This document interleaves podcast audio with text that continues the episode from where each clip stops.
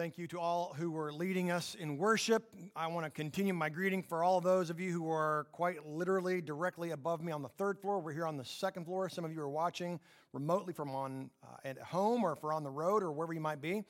And I just want to point out the excruciatingly obvious that we are in the last Sunday of the year 2020. I don't think that means it's going to be the last Sunday ever but it's the last and final Sunday of the year 2020, which I get to these points in the year and I always have a tendency to look back and reflect, get a little bit nostalgic of what all has happened over the last year and some of the thoughts that I have thunk or the feelings that I have felt. And I wonder if at any point this year you have looked around sort of your immediate sphere of influence or the world on the whole, and you've wondered what is going on and then, more specifically, perhaps more remedially, what does the world really need? What does this world in which we currently live and exist, what does this world really need? And if you're sitting in church, then you know that the right answer is always Jesus. No matter what the question is, if I ask you something and you're in church, you have to say Jesus. Well, that's true. It's absolutely Jesus. And yet, Jesus has come. Physical coming of Christ has occurred, and he will come again. And in the meantime, he's actually sent the third member of the Trinity, his Holy Spirit. He has come, he's done all that he can, and yet there is still so much uh, tremendous fear and anxiety, uncertainty, doubt, pain, and suffering, not to mention a whole lot of people who still don't know this Jesus. So Jesus has come, he will come again, the Spirit is present. So in the interim, what does this world still need? of my favorite quotes, I give this all the time in different devotionals or talks that I share. It's from a guy named Howard Thurman. He puts it this way Don't ask what the world needs, ask what makes you come alive and go do it. Because what the world needs is people who have come alive. Now, I will tell you personally, that quote, that truth was given to me by God at a fundamental, foundational moment in my life that forever changed the trajectory and the course of my life. Candidly, led me into a life of vocational ministry. That is what made me come alive. Now, when I think about what he means by what makes someone come alive and someone who has come fully alive, what is that person? I very succinctly call that person a grown up. Not a, not a mature adult necessarily, not a senior citizen. No, it has nothing really to do with your or my age, but they are a grown up. And so let me just synthesize and summarize our big idea down to this for this morning. What the world needs is grown ups. As I think about our world 2020 and all the fear, anxiety, uncertainty, doubt, hostility, animosity, and aggression, what I think this world could really benefit from is a whole lot more grown ups. And I get the opportunity as the pastor in this context to look around our church family and go, man, if the world had a whole lot more of that guy, of that lady, of that student, if there was hundreds of thousands of them in replication, that's what this world needs. What the world needs is grown ups. The Apostle Paul echoes this in 1 Corinthians 13. He says, When I was a child, I spoke like a child. I thought like a child. I reasoned like a child.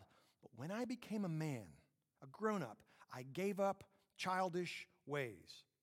So, what does our scripture tell us about what a grown up is, and how does that actually happen? I hope to leave as a gift for the remainder of 2020 this gift from God from our holy and inspired scriptures. So if you've got your Bibles, I'll invite you to turn to 2 Samuel chapter 5. You may not spend a ton of devotional time in 2 Samuel 5, so I'll give you a moment. If you can, just find the Psalms, keep turning left, you'll be there in no time. 2 Samuel chapter 5. Now, I need to set up and give some context as to what's going on. I love the Old Testament. In fact, it reminds me a lot of the New Testament. But anyway, I love the Old Testament. And really and truly, you can sort of distill and boil down the Old Testament into three primary characters, after, of course, the centrality of the person of God.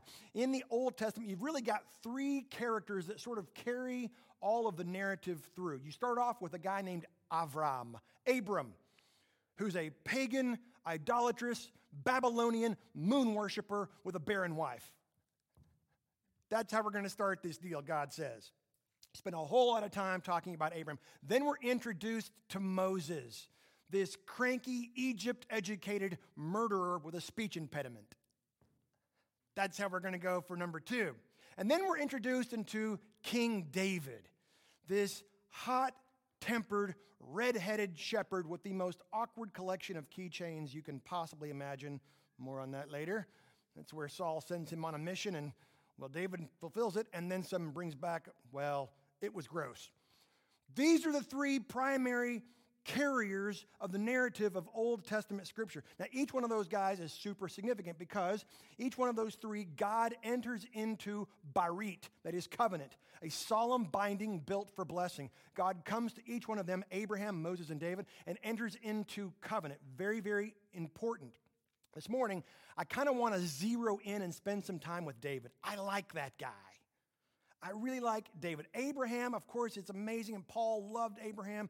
Moses, wow, what a guy, what a prefiguring of Christ. But I like David, probably because he was a redhead. The text says he was ruddy and handsome. Now, my friend Ross and I get into this all the time. He says, There's no way that he was a redhead. And I say, How come? And Ross says, Because it says he was also handsome. I say, I understand that. But the text also says that he was a man after God's own heart, and that clearly means that he was a redhead because redhead loved more, redheads love Jesus more. He says that can't be right. I said, well, he was a chosen one. He was supposed to be like the embodiment of the people of God. Clearly a redhead. Ross says, okay, I'm hanging up now, and I say, I'm not on the phone with you. I'm in your kitchen. It gets weird. That's how it usually goes with Ross. I digress. Moving on back to David.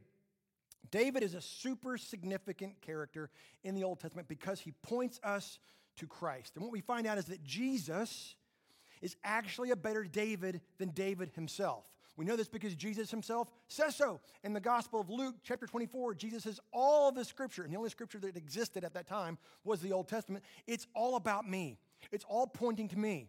In other words, the Bible, including the Old Testament, cannot, must not ever be regarded as merely a book of stories and morals and fables intended to make you slightly better to give you a little boost or a nudge. Because if we treat it that way, then we'll treat all the Bible that way, like we treat all other books of morals and fables. We toss them aside when they're no longer doing what we want them to do. It's not at all what the Old Testament do, is doing, it's pointing us to Jesus. Now, at this time in our story in 2 Samuel chapter 5, David has been anointed king by Samuel as a teenager. He's already killed Saul. I'm sorry, he's already killed Goliath, and he's been pursued by Saul. He gets uh, pursued by Saul so furiously that when he's 20 years old, he has to abandon and flee into exile from King Saul. He's been anointed king by God, but he has to wait a full 10 years living in holes, being chased by Saul, almost killed, being chased by the Philistines, pressed in hard for 10 years. Sometimes that's how God's plan works. He tells us a thing's going to happen, and sometimes we have to wait. And during that waiting time, we have to be refined. It's a season in which we grow up. We even see it with Saul of Tarsus, who on the road to Damascus meets Jesus, and we think, well, that's it. Saul of Tarsus is going to be renamed Paul, and he's going to take over the world, except that it's 17 years later before he actually enters into his apostolic ministry. Sometimes God works that way. David has waited for 10 years, but God has been using that time to refine him, to polish him, to grow him up. So we're going to look at this story. I'm going to read it all the way through, and then we'll unpack it very, very briefly. 2 Samuel chapter 5, I'm going to begin reading in verse 17. 2 Samuel chapter 5, beginning in verse 17 through verse 25. We believe that Samuel wrote this, and he says, When the Philistines heard that David had been anointed king over Israel, all the Philistines went up to search for David, but David heard of it and went down to the stronghold. Now the Philistines had come and spread out in the valley of Rephaim. And David inquired of the Lord, Shall I go up against the Philistines? Will you give them into my hand? And the Lord said to David, Go up, for I will certainly give the Philistines into your hand. And David came to Baal Perazim, and David defeated them there. And he said, The Lord has broken through my enemies before me like a breaking flood. Therefore, the name of that place is called Baal Perazim. And the Philistines left their idols there, and David and his men carried them away. And the Philistines came up yet again and spread out in the valley of Rephaim. And when David inquired of the Lord, he said, You shall not go up. Go around to their rear and come up against them opposite the balsam trees. And when you hear the sound of marching in the tops of the balsam trees, then rouse yourself, for then, for then the Lord has gone out before you to strike down the army of the Philistines. And David did as the Lord commanded him, and struck down the Philistines from Geba to Gezer. This is God's word. What a strange text with which to end this calendar 2020. What's going on here? Well, let me remind you, as we go back to verse 17, I'm going to unpack these very briefly as we walk through and get a little bit more color. Verse 17, when the Philistines heard that David had been anointed king over Israel, he's been in exile, on the run for 10 years, pressed in by Saul's armies, pressed in by the Philistines. By the way, all that while defending the people of Israel protecting the kingdom of Israel. The Philistines heard that David had been anointed king over Israel. All the Philistines went up to search for David because he used to be their vassal. He used to be sort of their, uh, their prisoner, their, their slave labor when he had to flee to their presence. They knew who this guy was, and so they say, We're going to go find this guy. But David and his mighty men hear of it, and they go down to the stronghold. Now, that's down in elevation, not down south. They go down in elevation to the stronghold. You might imagine like some medieval castle fortress. Eh, it's a hole in the ground.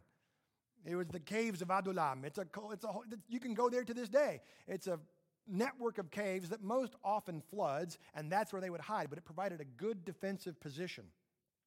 David had very a lot of familiarity with those caves because of all of his running around hiding from Saul. All they uh, went up to search for David, but David heard of it and went down to the stronghold. Verse 18. Now the Philistines had come up and spread out in the valley of Rephaim. We're supposed to hear that and gasp. 3,000 years have passed, and so it doesn't really make the impact that it should. But the Valley of Rephaim, I think I've even got a picture of the Valley of Rephaim. You can go there today. It's about four miles west of Jerusalem. That's it. It's four miles west. This is the final speed bump before the evil, wicked Philistines come in and take over Jerusalem, before Israel is wiped out. They're four miles away. It would be like if in the morning you woke up and there was a news flash and all your phones were going off and it said, The golden horde of the Mongol Empire is in Chandler. They're oh, all at the Dairy Queen getting a dilly bar. Prepare yourselves. Or something. Maybe not exactly like that. Four miles to the west, the Philistines they're four miles away. That's like being in Chandler. And these people were more modern. They had almost certainly come from the island of Crete. They're European, they're bigger, they're stronger, they have more advanced weaponry. They even have metal. And they're four miles away. We're supposed to be shocked with fear. It's all we get from verse 18. The Philistines had come and spread out in the valley of Rephaim. It's very brief because we're supposed to sort of feel that intensity. Verse 19.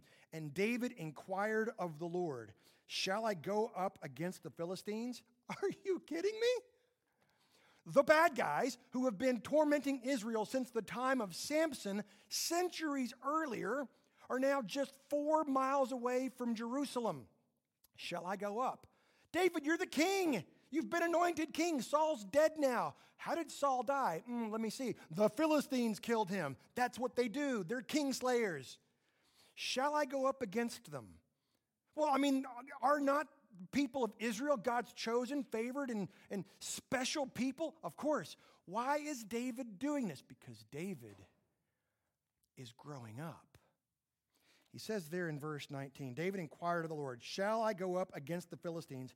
Will you give them into my hand? Notice where David's going to place the responsibility, where the glory is going to come. Will you give them into my hand? And the Lord said to David, Go up I will certainly give the Philistines into your hand. And again, you have to sort of understand the topography. David has the low ground. That's bad in hand to hand combat. He has the low ground. He's coming out of a flooded cave system, more than likely. The Philistines have gathered in the valley. They have weaponry, they have greater numbers. They know that this is the second string king because the first one's dead. His body is hanging on the gate of one of their cities. They have a much larger army than David's. They can't wait to wipe this dude out. David prays, Should I go and face this enemy? God says, Go. I will give them into your hand. It's the same pattern we see in all of the scripture. Go and take the land, I'm giving it to you. You've got to go, I'm doing the work. You have responsibility to act and to accomplish, I'm doing the work. All the conquest, when Joshua goes in, go and take the land, I'm giving it to you. So who's responsible, God or me? Yes. As long as we remember proper perspective and who's actually the sovereign of the cosmos. David is a king with an army, and yet he inquires of the Lord because David, you see, is growing up. And this was no easy task to pray as a king in those days. You had to have a priest come out wearing the linen ephod, and they had to have the, the umim and the thummim, this, this little gemstones that they would spin, and they would inquire. And God apparently answers, Yes, go up, and I will give you the battle. I will give the Philistines into your hand. Verse 20. And David came to Baal Perazim and defeated them there. That's it. That's all we get. Like, I kind of want to hear a whole lot more detail. I want to hear the sound of sword clanging shield. I want to hear the men yelling at each other. I want to see Kevin Costner riding slow motion on his horse into the fray. No, just David whipped him. That's all we get because the battle's not the point. The battle is not the point, the person is the point. The person of God is the point. And David is growing up and he inquires of the Lord. David defeated them there. And he said, The Lord, Yahweh, has broken through my enemies. Who does David give the credit to right away? It's an important lesson there when things happen that are good, that go our way. Man, I'm Captain Awesome. If that's your default reflex, that's okay. There's grace for that. But it's time to grow up. Do you see?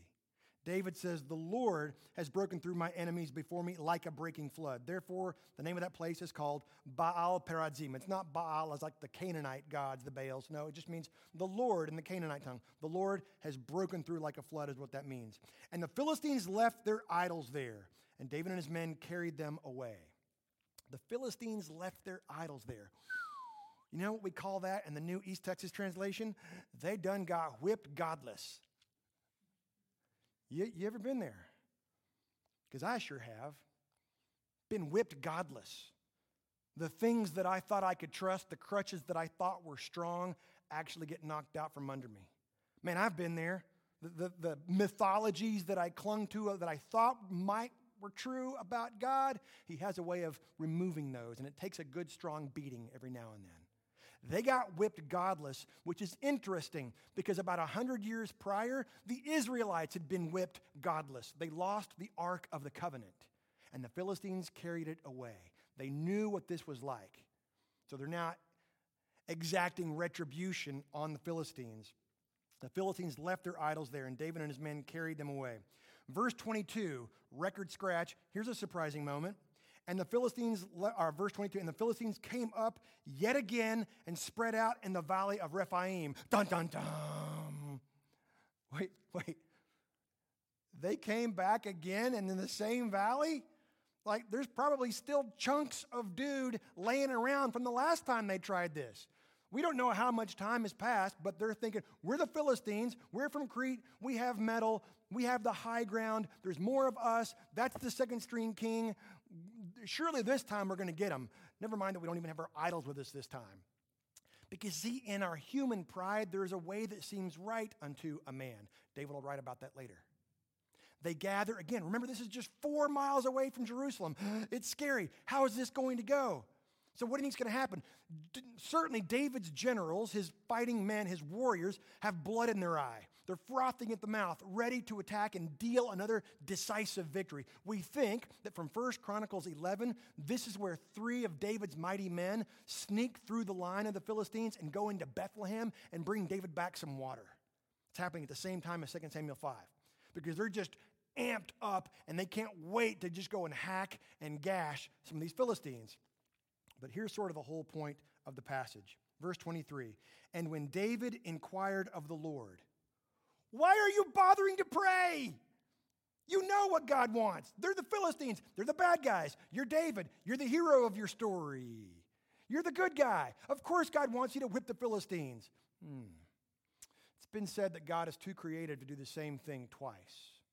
Perhaps. But even that's not the point. David inquired of the Lord. He's going to let God be bigger, he's going to let God lead the way. David inquired of the Lord. He said, and God said, You shall not go up, go around to their rear, and come against them opposite the balsam trees. I love 2 Samuel 5 23. It's so fascinating. This is very specific, very precise. You think that great big God, who is the creator of the cosmos, doesn't know the precise specificity of the entire creation? He knows where the balsam trees are in the valley of Rephaim, or 1000 BC. Tells David, I don't want you to go straight up frontal assault this time. This time, you're going to go around behind them. By the way, this is a terrible strategy. You're showing them your backs. You're going up through rugged terrain, as you saw in that picture. You're going up rugged terrain, and it looks to your enemy as though you're retreating. It looks like you're running away. And not only that, now there's nothing between them, your enemy, and Jerusalem, the capital. This looks like a terrible idea, but God says, no, no, this time we're going to do it differently. Because you've asked, I want you to go around them, flank them to the either side, and go around behind them to where the balsam trees are. It's going to look like you're failing. David probably had to do a big sales pitch to his generals to make this happen. But watch what happens in verse 24.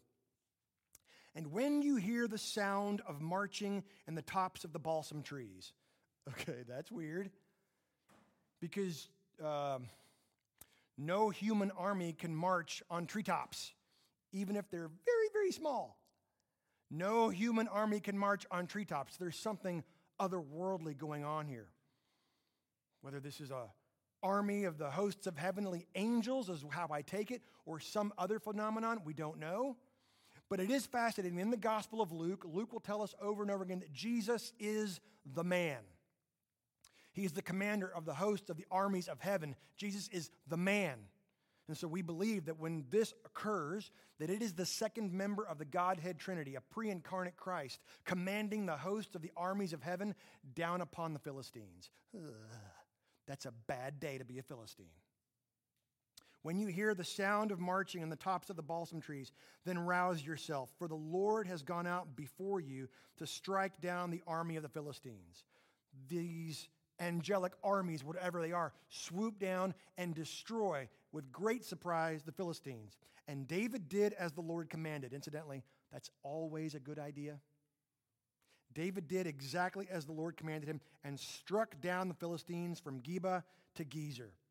See, David is growing up. He prays about this thing again. He understands that it's not necessarily just about the outcome, do you see? David is growing up. The angels destroy, and the victory is given, and the Philistine army is blown back 15 to 20 miles to Geba and Gezer. It's about almost pushed into the Mediterranean Sea, and the Philistines from this point forward are really never, ever a factor again.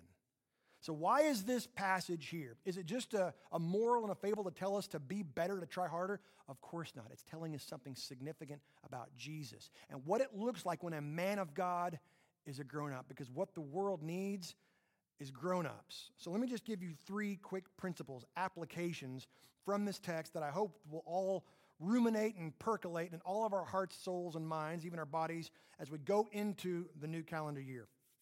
What is a grown up? Let me define it this way a grown up in God's eyes is someone who involves God in every part of their life. It's not just someone who's smart who's wealthy, who's tall, who's healthy. No, no, no, no, no. A grown up in God's eyes is someone who involves God in every part of their life. Yes, I know I should love my wife. Yes, I know I should lead and love my children. But I want to involve the Lord in that. I want to engage Him as a part of that. We have every advantage that David had. David was a grown up and he was in the process of growing up, but we have every advantage above David because we live in an age when the better David has come and he has even sent his spirit to indwell us. David never got that. The Spirit of the Lord would come on David from time to time, but never permanently, everlastingly indwelled him. We have that. We have this person who is our divine access. We don't have to put on the ephod and spin the jewels. We approach the throne of God's grace with confidence. He is our divine encouragement. He's always whispering truth and good tidings to us. He is our divine provision. He is all that we need for life and godliness. So, a grown up in God's eyes is someone who involves God in every part of their life, which I want to pause for just a moment and ask all of us to do some legitimate inventory and introspection. How much of my life do I actually involve God in, and how much of it am I just on autopilot? Well, of course, God wants me to do this and this and this and this, and I'll buzz Him when I need Him. That is spiritual immaturity. And what God wants is for us to grow up because what this world needs is grown ups. Second point I've already mentioned this a time or three, but I want to say it explicitly now. The result of prayer is not the point. The praying is the point. And there's something, well, I prayed and I prayed, but I didn't get what I wanted. Irrelevant and immaterial. The object or the outcome of the prayer is not the point. We are such a Western civilization people. We think we ask for things and we get things and done, check the box, and we're moving on. No, no, no, no, no, no. David, do you see, loved his God. You don't believe that? Oh, there are a hundred something psalms written by him where he declares wonderfully his affection, his love for his God. This is what it means to have a relationship. Not just trying to figure out what the will of God is. We're missing the point if that's all we're after, but actually being the walking around will of God in this world.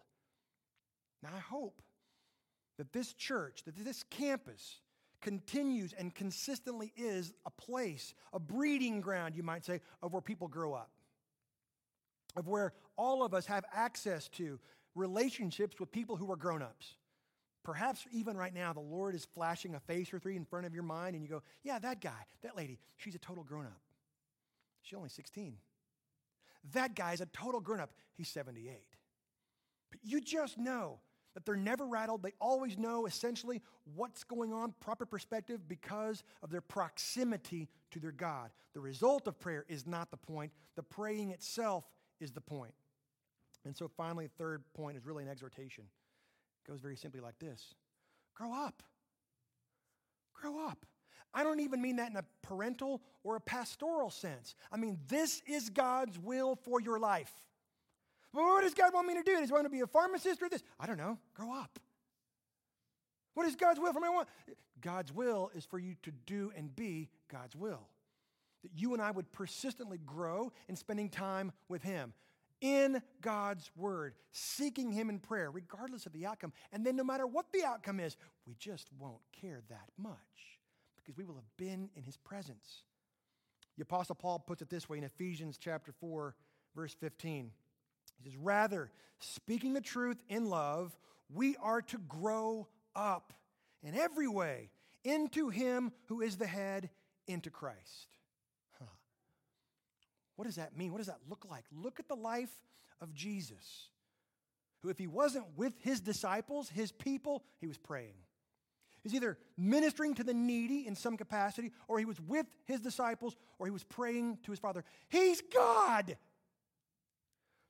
But he would wake up early and go, and he would spend time with the Father, not to get something, not to accomplish something, but because he loved his Father.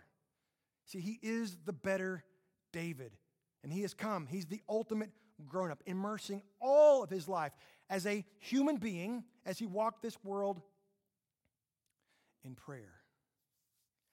And not only that, he comes into this world, and we get to wrap up our Christmas and Advent season. He comes into this world.